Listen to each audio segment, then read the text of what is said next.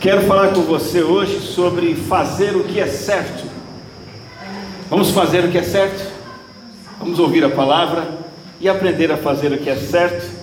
Eu trago o Evangelho de Mateus, no capítulo 1, versos 18 a 25, na nossa série de mensagens do Evangelho de Mateus, que fala do advento do rei, a vinda do rei.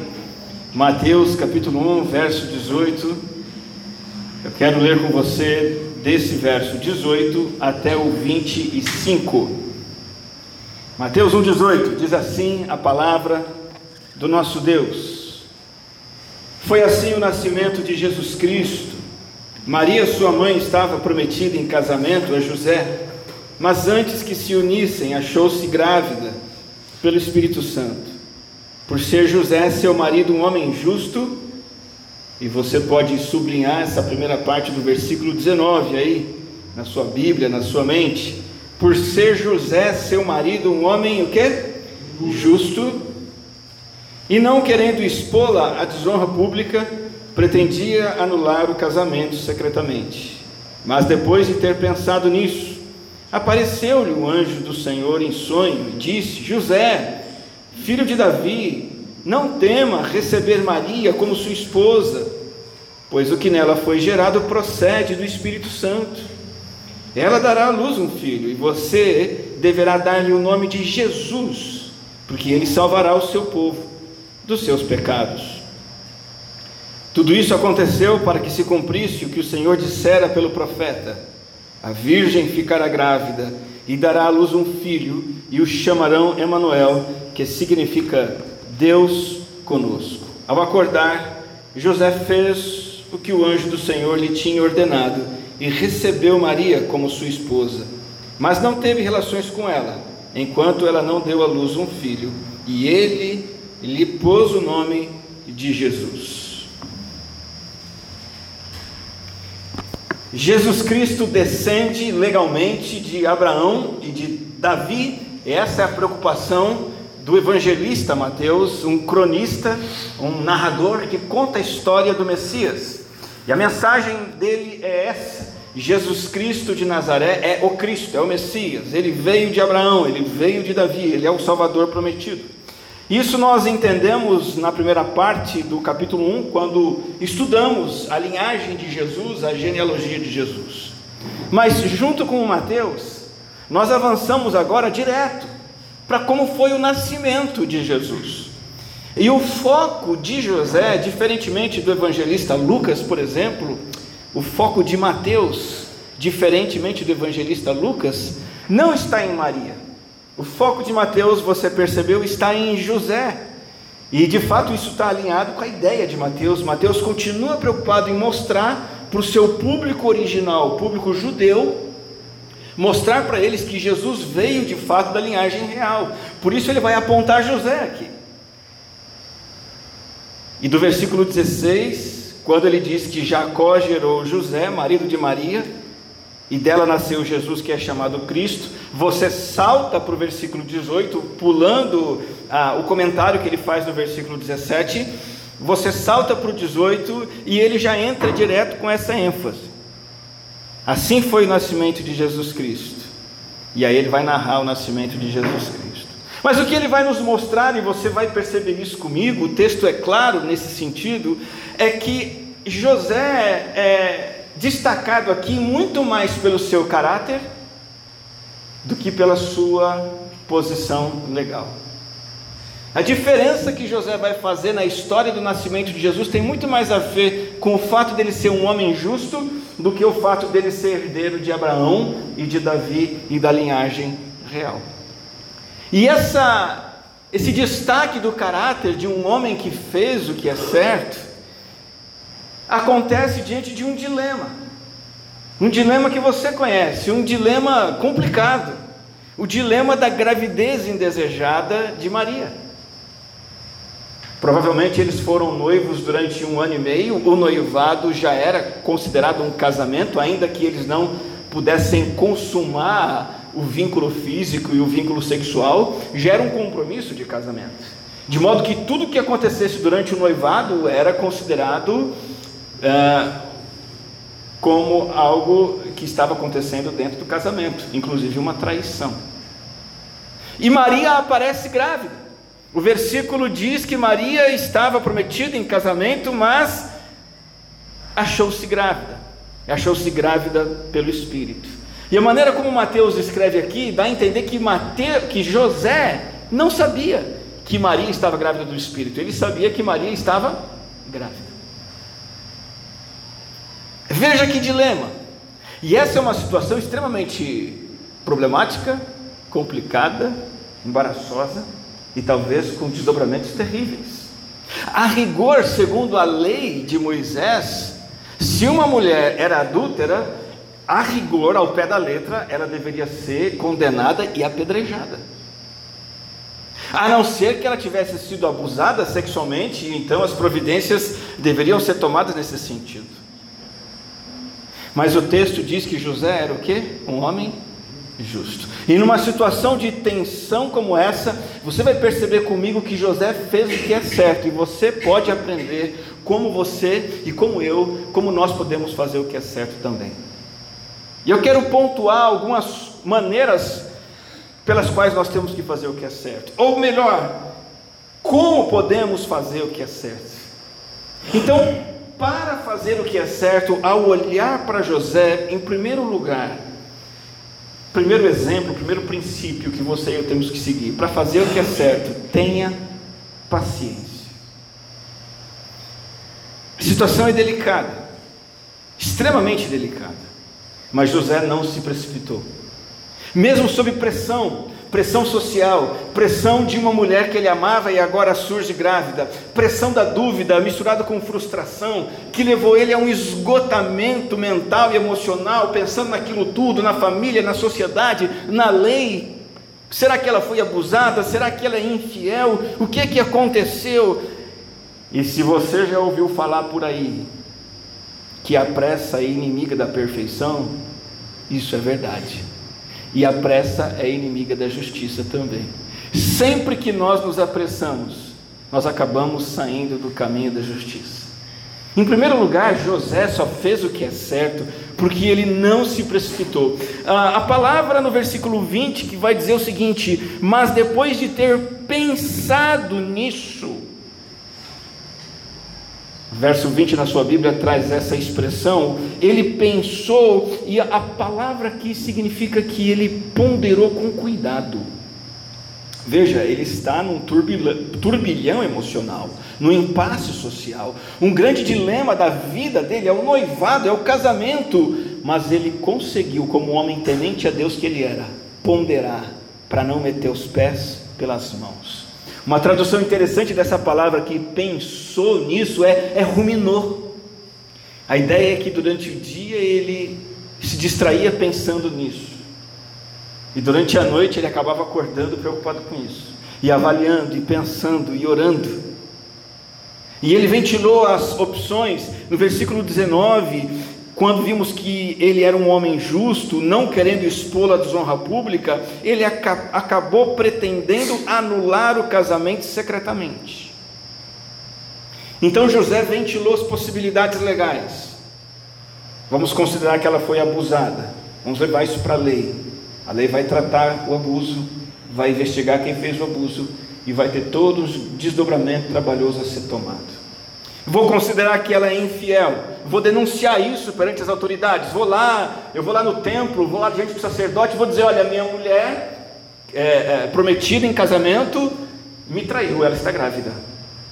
Ele pensou, avaliou, deve ter pensado: mas eu amo Maria, mas que complicado, como Maria faria isso comigo? Ela é uma jovem temente a Deus, José conhecia aquela mulher, ela é piedosa, ela não me trairia. E com toda aquela crise, então, depois de ventilar as possibilidades, ele ficou com a melhor opção, que foi anular o casamento secretamente.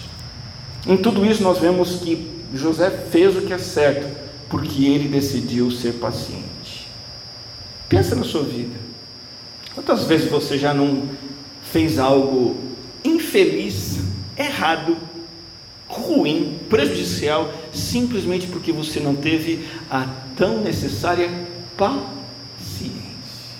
E é na impaciência que a gente acaba estourando com os filhos, é por causa da falta de paciência que casamentos acabam, é pela falta de paciência que você arruma confusão no trabalho, briga e perde o emprego, é por falta de paciência que você não segura ali uma despesa, acaba fazendo, porque quando a gente é impaciente, a pressa é inimiga da perfeição, a gente atinge a imperfeição, a gente não atinge o padrão da justiça de Deus. Então, em primeiro lugar, para fazer o que é certo, você tem que ter paciência.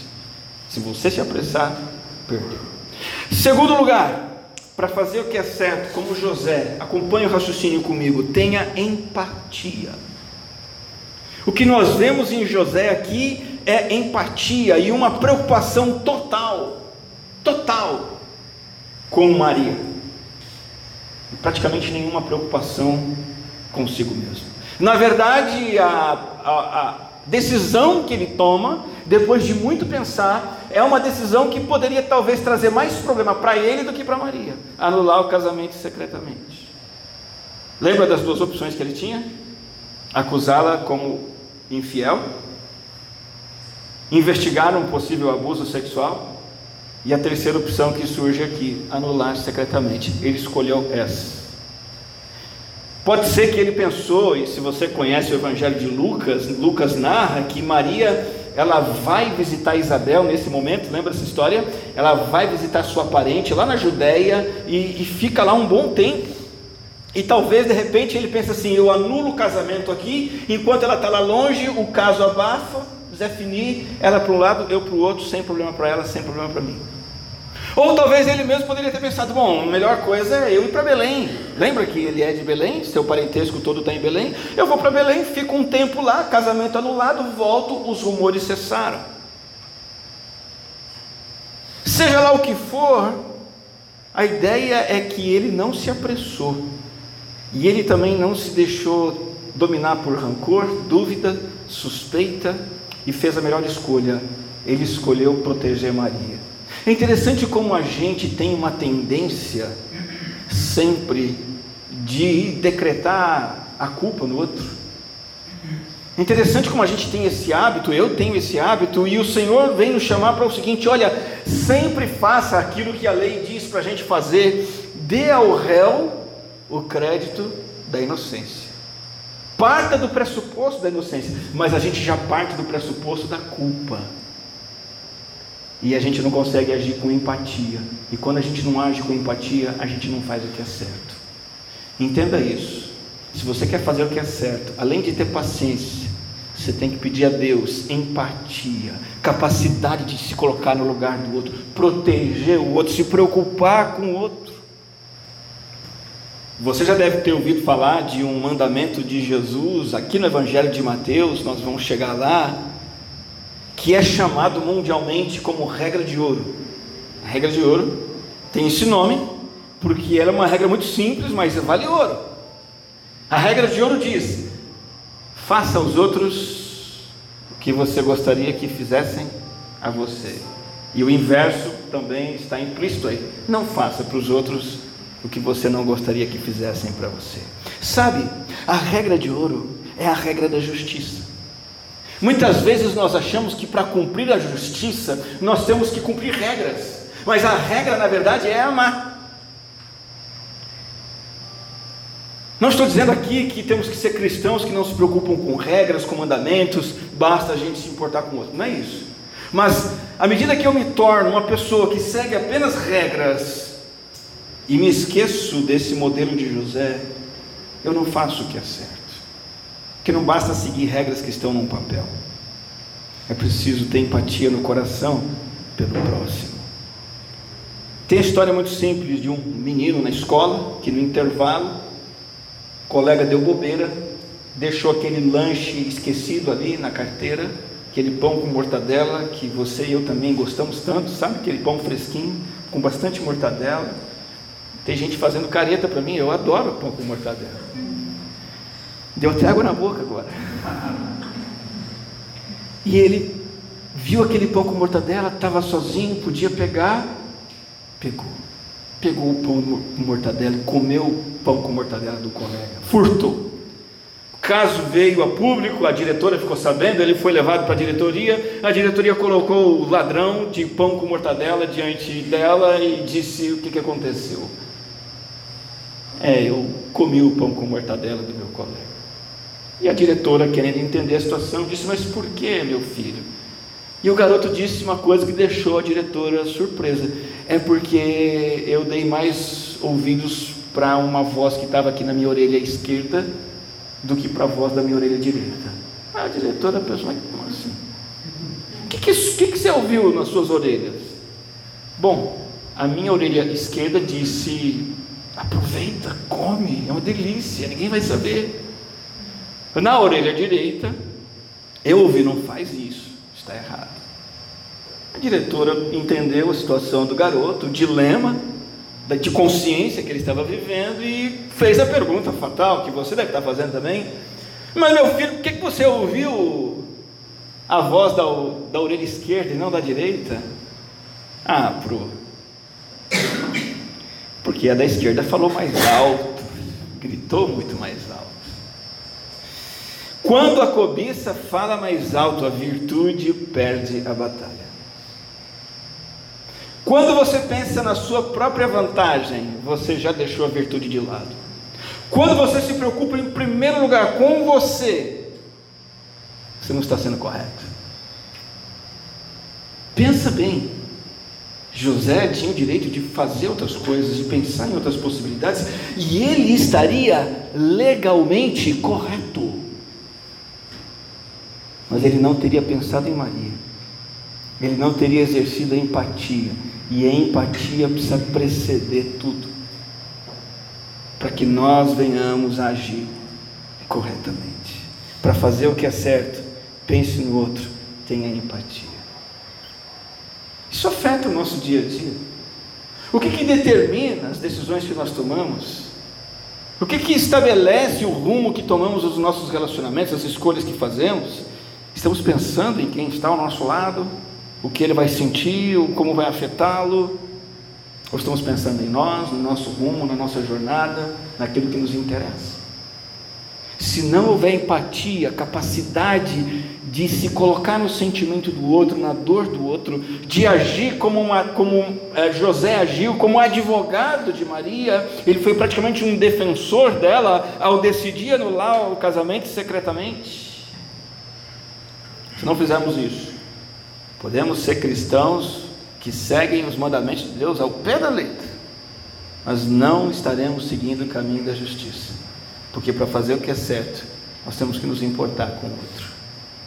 Para fazer o que é certo, tenha paciência. Em segundo lugar, tenha empatia. Mas não para por aí.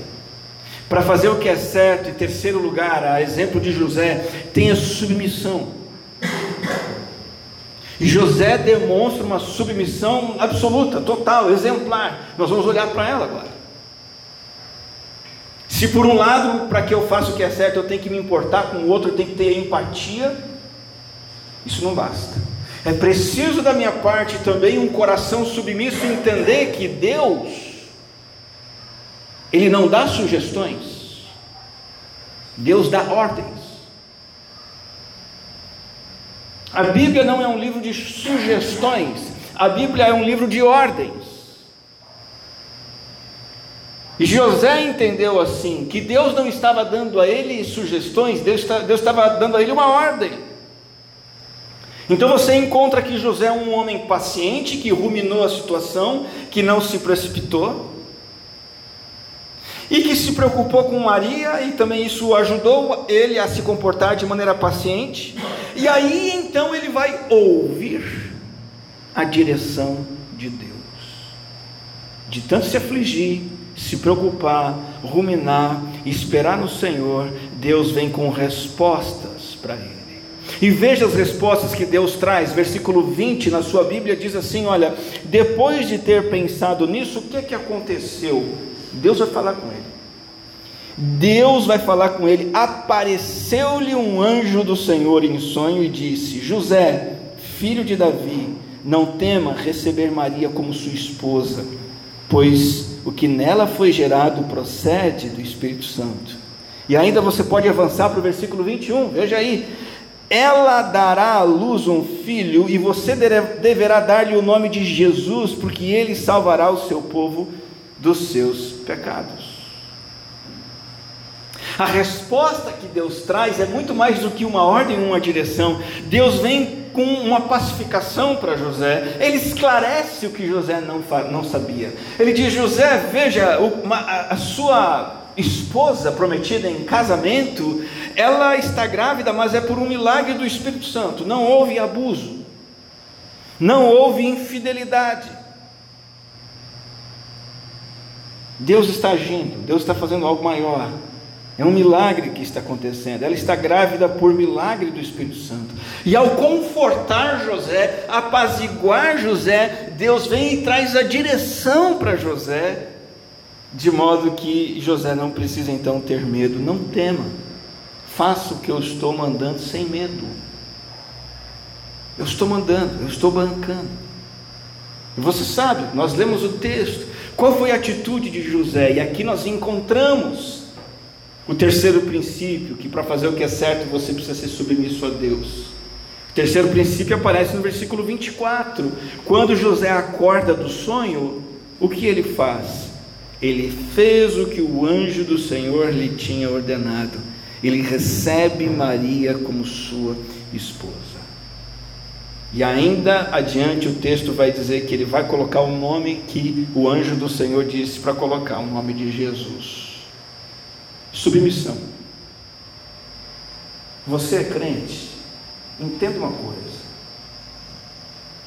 só tem um caminho para você fazer o que José fez, abrir mão completamente da sua vontade, das suas prioridades, do que você prefere, do que você acha fácil, do que você acha gostoso, do que você acha legal, do que você acha urgente, do que você acha tem que ser desse jeito. Renúncia total.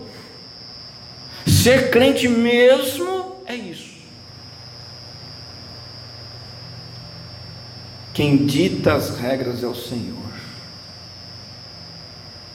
Mas vão dizer que você, José, vão dizer que você é corno. Porta.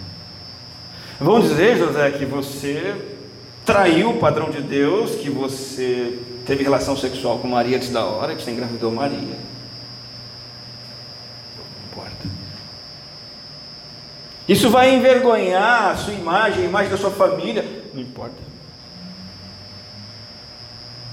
Eu renunciei tudo e faço aquilo que Deus manda. Eu digo não para a minha própria vontade. Isso é ser crente, o resto é conversa mole, o resto é enganação, o resto é mentira. Ser cristão que faz o que é certo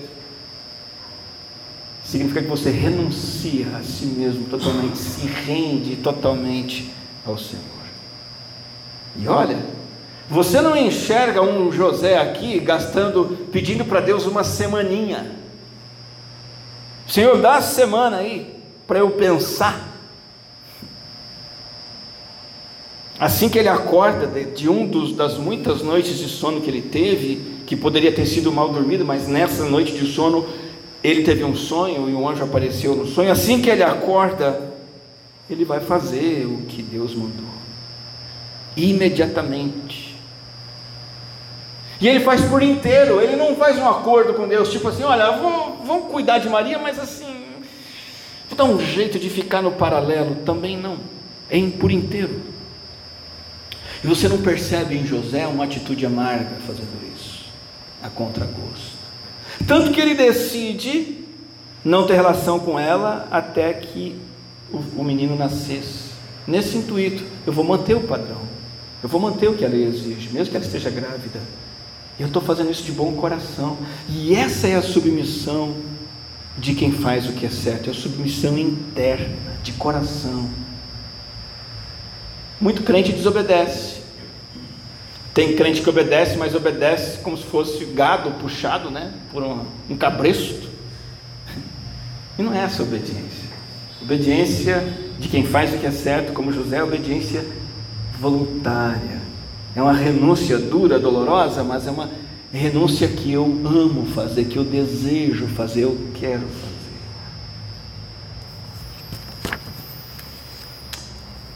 Tudo na sua vida está alinhado com o que Deus diz.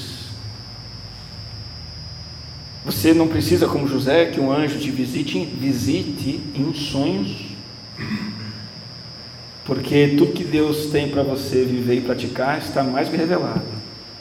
Não sei se você sabe, mas José adoraria poder saber o que você sabe, conhecer os evangelhos como você pode conhecer, conhecer o livro de Atos. Ele não conhecia nada disso, as cartas de Paulo ele não tinha, ele adoraria ter.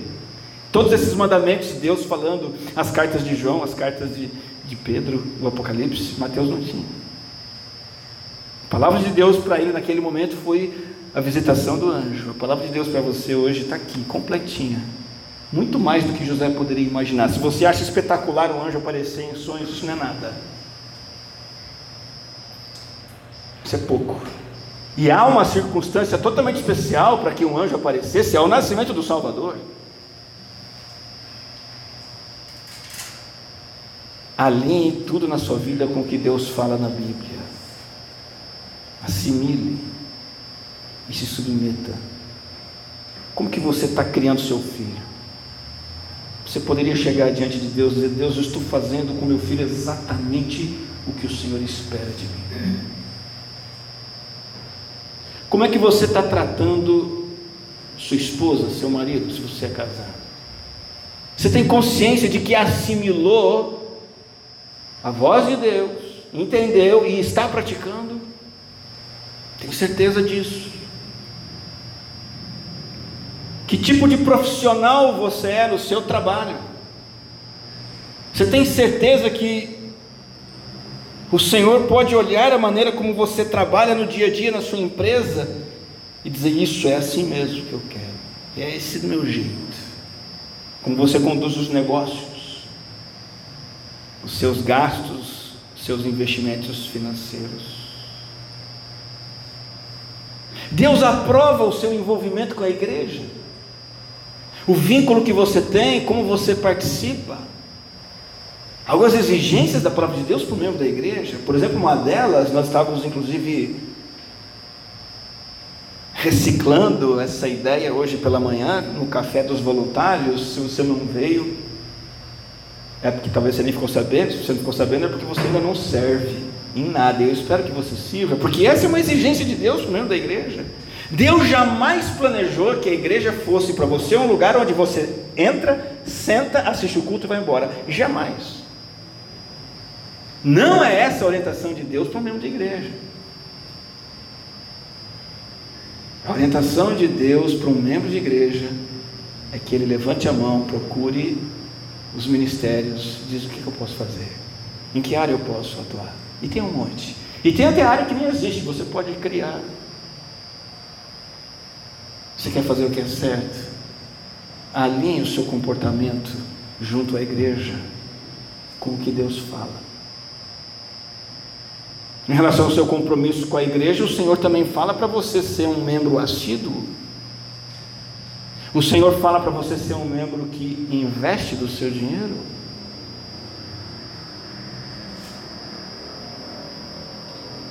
E tem crente que vai nadando e morrendo na praia, porque teima com Deus em fazer do jeito dele. Não vou dar porque está difícil. Não vou dar porque o orçamento não sobra. Não vou dar. É igual José: Deus, eu não vou abraçar Maria porque está grávida. Eu sou jovem, tenho um futuro pela frente, isso, aquilo, aquilo, outro. Você quer fazer o que é certo? Joga fora o que você acha, porque o que você acha não vale nada. Começa a assimilar o que Deus acha, começa a entender o que Deus pensa e se subordinar ao que Deus pensa e fazer o que Deus pensa. E sabe o que vai acontecer com você? A mesma palavra de Deus para José é para você. Você não vai ter medo. Não precisa mais ter medo. Quando você vive do seu jeito, você vive cheio de medo. Mas quanto mais você for assimilando o que Deus ensina e praticando os seus medos, que muitas vezes desembocam na sua vida em ansiedade, seus medos que se desdobram em vício, se desdobram em depressão, os nossos medos se desdobram em conflito, em atrito, desespero, medicação, calmante, insônia. Esses medos todos vão sumindo, por quê? Porque você vai ouvindo a mesma voz de Deus para José. José, não tenha medo, o que aconteceu está no meu controle, eu quero que você faça isso. José foi, fez e acabou o medo. Você quer fazer o que é certo? Tenha submissão. Para de teimar com Deus. Para de fazer do seu jeito. Começa a perguntar para Ele o que Ele pensa, o que Ele quer. Você já parou para pensar, você que é jovem, solteiro, namorando, já parou para perguntar para Deus, Deus, o que, que o Senhor quer para o meu namoro? Percebe? Você quer fazer o que é certo? Você tem que fazer essa pergunta para Deus, investigar a resposta de Deus e se submeter a ela. Para fazer o que é certo, tenha paciência, tenha empatia, tenha submissão. Último lugar, para fazer o que é certo, você tem que ter resiliência.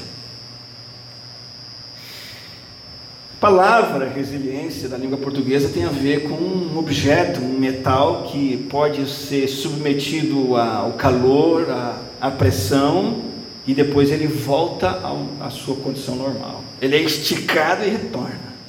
Essa capacidade de continuar, de perseverar. José teve que ser extremamente resiliente para fazer o que é certo. Quando o versículo 18 diz que Maria apareceu grávida, isso não mudou, isso continuou.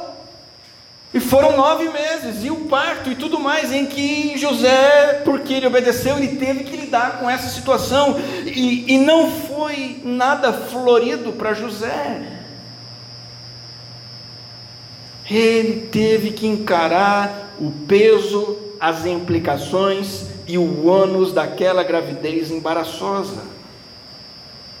Vizinhos comentando, familiares levantando acusações, vergonha na sociedade, acusações, críticas.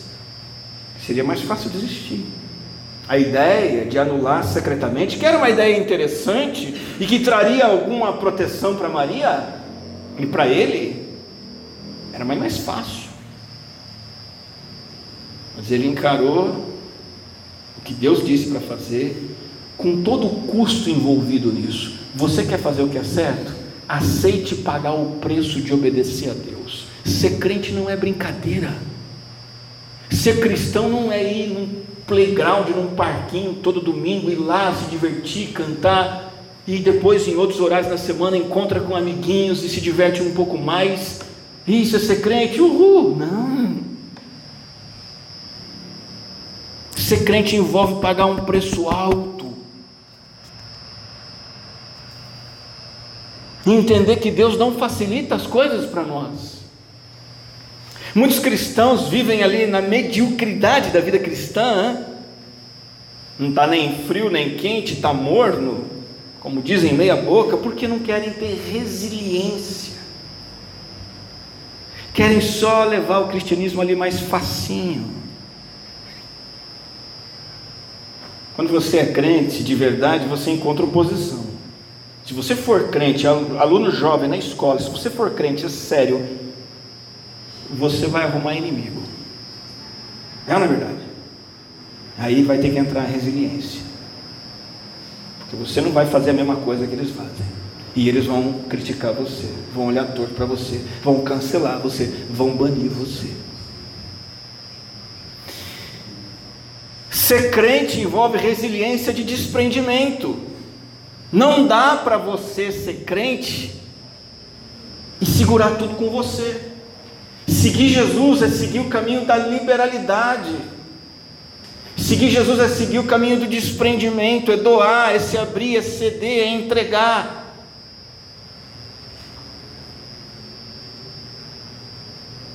Você não fica pensando se 10% é muito ou pouco da sua renda. Você pratica a resiliência, você simplesmente dá aquela contribuição. E você prova de um Deus que vai dizer para você: não tenha medo, não vai faltar, vai começar a sobrar, não tenha medo, eu vou multiplicar teu recurso, confie em mim. E se você precisar passar aperto para ser fiel na contribuição, passe aperto comigo e eu te sustento, eu te seguro e te ajudo. Desprendimento. Ser crente e fazer o que é certo envolve resiliência também de ter disciplina pessoal, disciplina de ter uma vida de oração regular, disciplina de acordar no horário certo para orar, para ler a palavra, disciplina de fazer o jejum, começar e terminar o jejum, disciplina de estar na igreja continuamente, disciplina de servir no ministério na igreja, envolve resiliência, determinação. A Bíblia está cheia de exemplos de pessoas que fizeram o que é certo. Quase nunca você vai ver pessoas fazendo o que é certo porque foi fácil fazer. Todas as vezes é gente fazendo o que é certo com resiliência, com perseverança. Abraão, foi fácil para ele deixar tudo lá para trás. Lembra da ordem de Deus para Abraão? Abraão, sai da tua terra, sai da sua família, pega só sua trouxinha aí e vai para um lugar que você não sabe qual é, eu vou te mostrar. Fácil, né? É isso que é fazer o que é certo. Não é fazer o que é fácil, é fazer com resiliência, mesmo que pareça impossível. Pergunta para Abraão se valeu a pena. Oh, se valeu. Será que foi fácil para José fazer o que é certo? Todas as vezes que ele fez o que é certo? Cumprindo os deveres que o pai dava para ele, mesmo que os irmãos odiassem? E diante do ódio dos irmãos, ele continuou fazendo o que o pai mandava? Pagou o preço por isso, foi jogado num poço, vendido como escravo. Mas ele fez o que é certo. Ser crente e fazer o que é certo não é facinho, não é parquinho. Depois José se depara lá no Egito com uma mulher provocante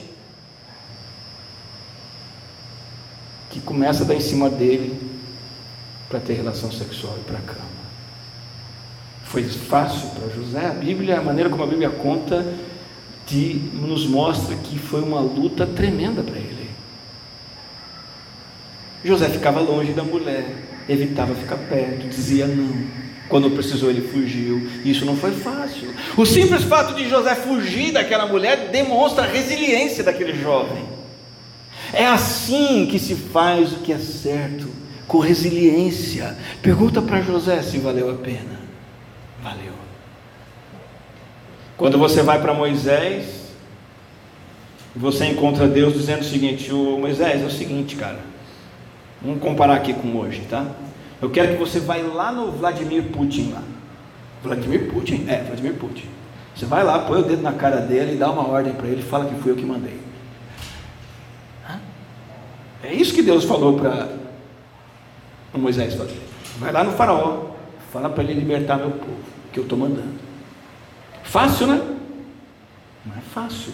Irmão, irmã, fazer a vontade de Deus não é fácil. Não fique esperando ser fácil. Se você ficar esperando ser fácil, você não vai fazer a vontade de Deus nunca, você não vai fazer o que é certo nunca, e vai continuar com uma vidazinha medíocre, espiritualmente pobre, sem fruto. Encara o desafio e faz o que Deus está mandando em tudo que Ele apresenta para você.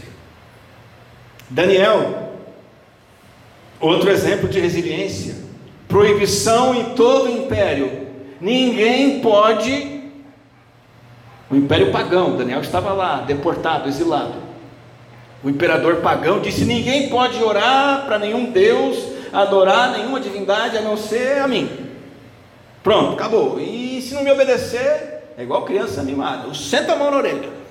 Acaba com tudo. O profeta Daniel estava lá, adorador do Deus de Israel, cujo templo ficava em Jerusalém. Fácil para ele continuar orando 3 vezes ao dia para o Deus verdadeiro? Não foi fácil, mas ele continuou. A Bíblia diz que ele fazia isso sempre, como de costume ele foi orar. Pagou o preço, teve que ter resiliência, valeu a pena. Você conhece a história, valeu.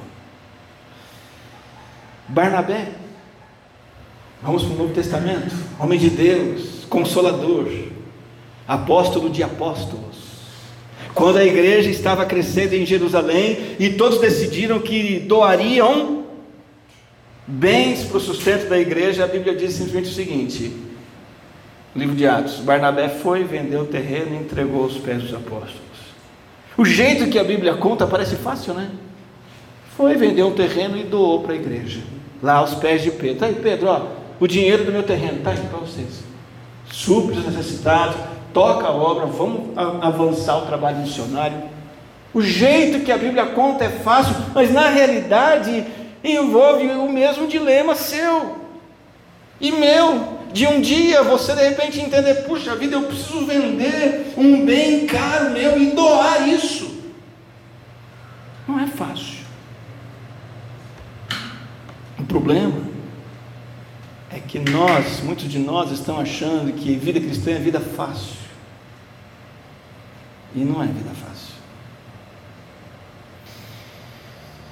Você quer fazer o que é certo? Mesmo, tem certeza? Ao olhar para José, você entende que precisa ter paciência, empatia, submissão e resiliência. Vale a pena? Qual a recompensa?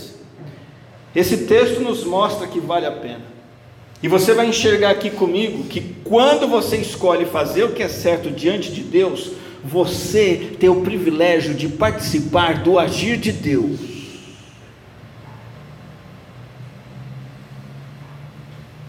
E o único caminho para você experimentar a bênção de Deus é o caminho da obediência. Não tem outro. Você não vai experimentar o melhor de Deus, você não vai desfrutar o melhor da vida se você fizer as coisas do seu jeito, mas se você seguir as pegadas de José, escolher fazer o que é certo diante de Deus, você vai participar do agir de Deus como ele participou. Você percebe que no versículo 22, Mateus vai fazer uma observação muito rica, muito preciosa. Mateus vai dizer que tudo isso aconteceu para que se cumprisse o que o Senhor dissera pelo profeta: a virgem ficará grávida e dará à luz um filho, e o chamarão Emanuel, que significa Deus conosco. Percebe que Mateus aqui diz que o que aconteceu nos dias de José e Maria e o nascimento de Jesus é cumprimento de uma profecia do Antigo Testamento. Essa profecia é uma profecia de um profeta chamado Isaías, que profetizou na época de um rei chamado Acaz, o rei de Judá. Uma profecia dada 720 anos antes desse dia. 720 anos antes, Deus disse uma coisa que se cumpriu nos dias de José, por causa da obediência de José, através da sua fidelidade, dele fazer o que é certo. Essa profecia está lá no livro do profeta Isaías, no capítulo 7, versículo 14, acompanhe na sua Bíblia lá, Isaías capítulo 7, versículo 14, uma passagem muito famosa, que diz: por isso o Senhor mesmo dará a vocês um sinal,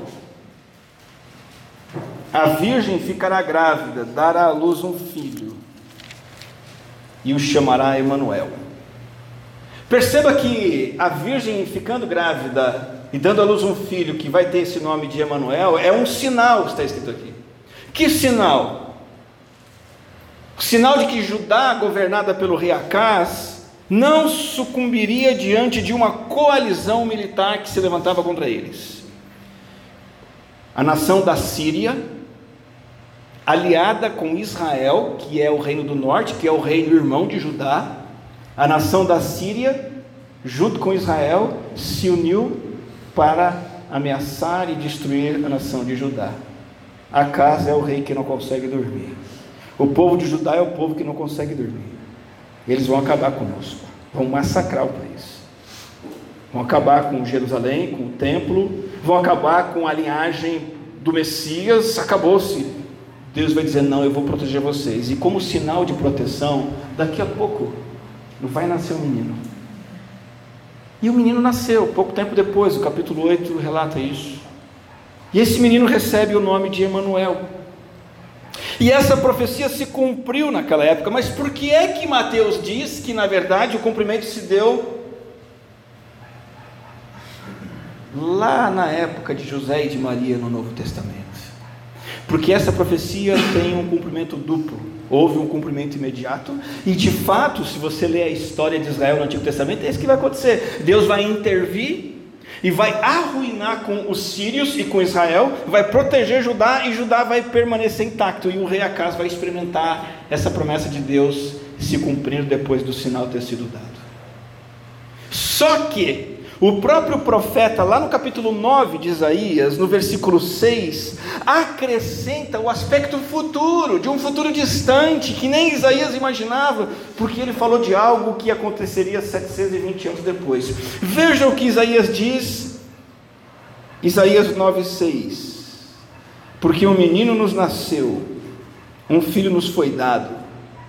E agora ele começa a jogar a coisa lá para frente. Ele vai dizer assim: o governo está sobre os seus ombros.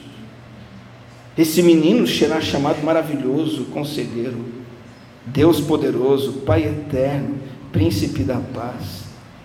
Ele estenderá o seu domínio e haverá paz sem fim sobre o trono de Davi, sobre o seu reino, estabelecido e mantido com justiça e retidão desde agora e para sempre.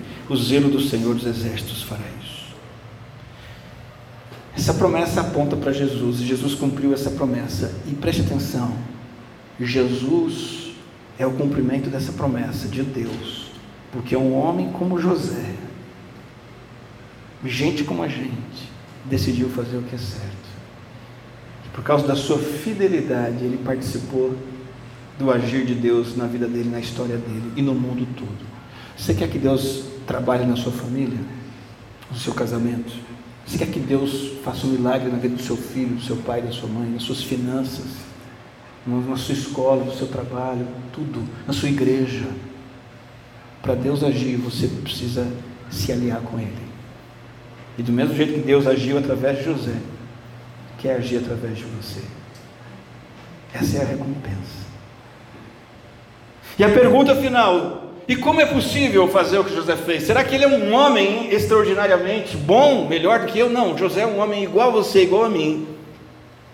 Mas eu peço que você volte a sua Bíblia lá para Mateus capítulo 1 e perceba que José, ele creu neste menino de quem ele seria pai não biológico, mas legal e legítimo. Ele creu. E ele creu no que foi dito sobre esse menino. Foi dito para ele que esse menino deveria se chamar Jesus, e o anjo explica, e o nome é Jesus por causa disso, versículo 21, porque ele vai salvar o seu povo dos seus pecados. José creu nisso, por isso ele foi capaz de obedecer. Ele olhou para essa promessa, ele entendeu que o Messias viria, o Salvador, aquele que viria para morrer numa cruz, ser pendurado, pregado ali. Ele confiou nisso. Os seus pecados seriam removidos, os seus pecados seriam perdoados. Ele não viveria mais escravizado ao pecado, subjugado pelo pecado, condenado pelo pecado. Ele creu na promessa do Jesus Salvador, por isso ele teve a capacidade de fazer o que é certo,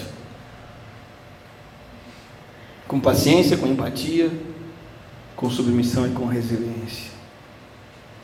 Mas o texto também diz que ele creu não somente no Jesus, o Senhor salva, mas também naquele que é chamado Emanuel. E o nome Emanuel, que Isaías cita e Mateus repete, é um nome, é um título que tem um significado muito profundo. Emanuel significa Deus conosco, o Senhor se manifesta, o Deus imanente, Emanuel. Emanuel significa que o nosso Deus é 100% Deus, mas se fez 100% homem, sem deixar de ser Deus, e nem apenas sendo meio homem. Ele foi 100% humano, e José se apoiou nisso, no Deus Todo-Poderoso, mas no Deus Todo-Compassivo. Porque ser 100% Deus significa que ele tem todo o poder, está tudo na mão dele. A gravidez de Maria, os comentários dos vizinhos, a decepção, a aparente frustração de planos, está na mão do Todo-Poderoso, do Emanuel. Esse Emanuel, que é 100% Deus, mas também é 100% homem, compassivo, ele sabe o quanto eu sou fraco, ele sabe o quanto eu tenho medo, ele sabe o quanto é difícil, então eu posso confiar nele, ele banca a minha fidelidade. Para você fazer o que é certo, você não pode confiar em você mesmo, você tem que olhar para esse Deus, 100% poder, 100% compaixão, dizer, ele vai bancar a mim, eu só vou renunciar, eu só vou dizer não, eu só vou abdicar de mim, meus sonhos, jogo fora, o meu jeito, abro mão, minhas convicções, não tenho mais, o que eu acho melhor, a partir de hoje eu esqueço. Deus, eu quero assimilar o que o Senhor tem para mim e pagar o preço de fazer aquilo que é correto, com paciência e com empatia. Vamos nesse caminho? Vamos orar? Graças te damos por essa palavra, por este exemplo, e porque na vinda do Rei Jesus, o Senhor se satisfez em nos apresentar este personagem, este homem simples, José, este homem que nos dá o exemplo de fazer o que é certo. Deus, encoraja o nosso coração e fortalece o nosso coração para seguirmos essas pegadas, esse caminho, confiando que o Senhor é o nosso Deus, Salvador dos nossos pecados, o Deus que nos dá poder, o Deus que nos entende, se compadece de nós. O Senhor pode bancar a nossa fidelidade ao Senhor, sustentar a nossa fidelidade ao Senhor, garantir bons frutos, bons resultados. Venha agir através de nós, como o Senhor agiu através de José. O Senhor permitiu que José fosse um canal, um veículo e um meio de realizar a tua obra, e ele teve esse privilégio. E que nós não vivamos a nossa vida humana, terrena, que nós vivamos a nossa vida na dimensão espiritual, entendendo o que o Senhor fala e agindo de acordo com aquilo que o Senhor fala, e isso para a tua glória, pelo teu poder, debaixo do teu comando. Oramos em nome de Jesus, amém.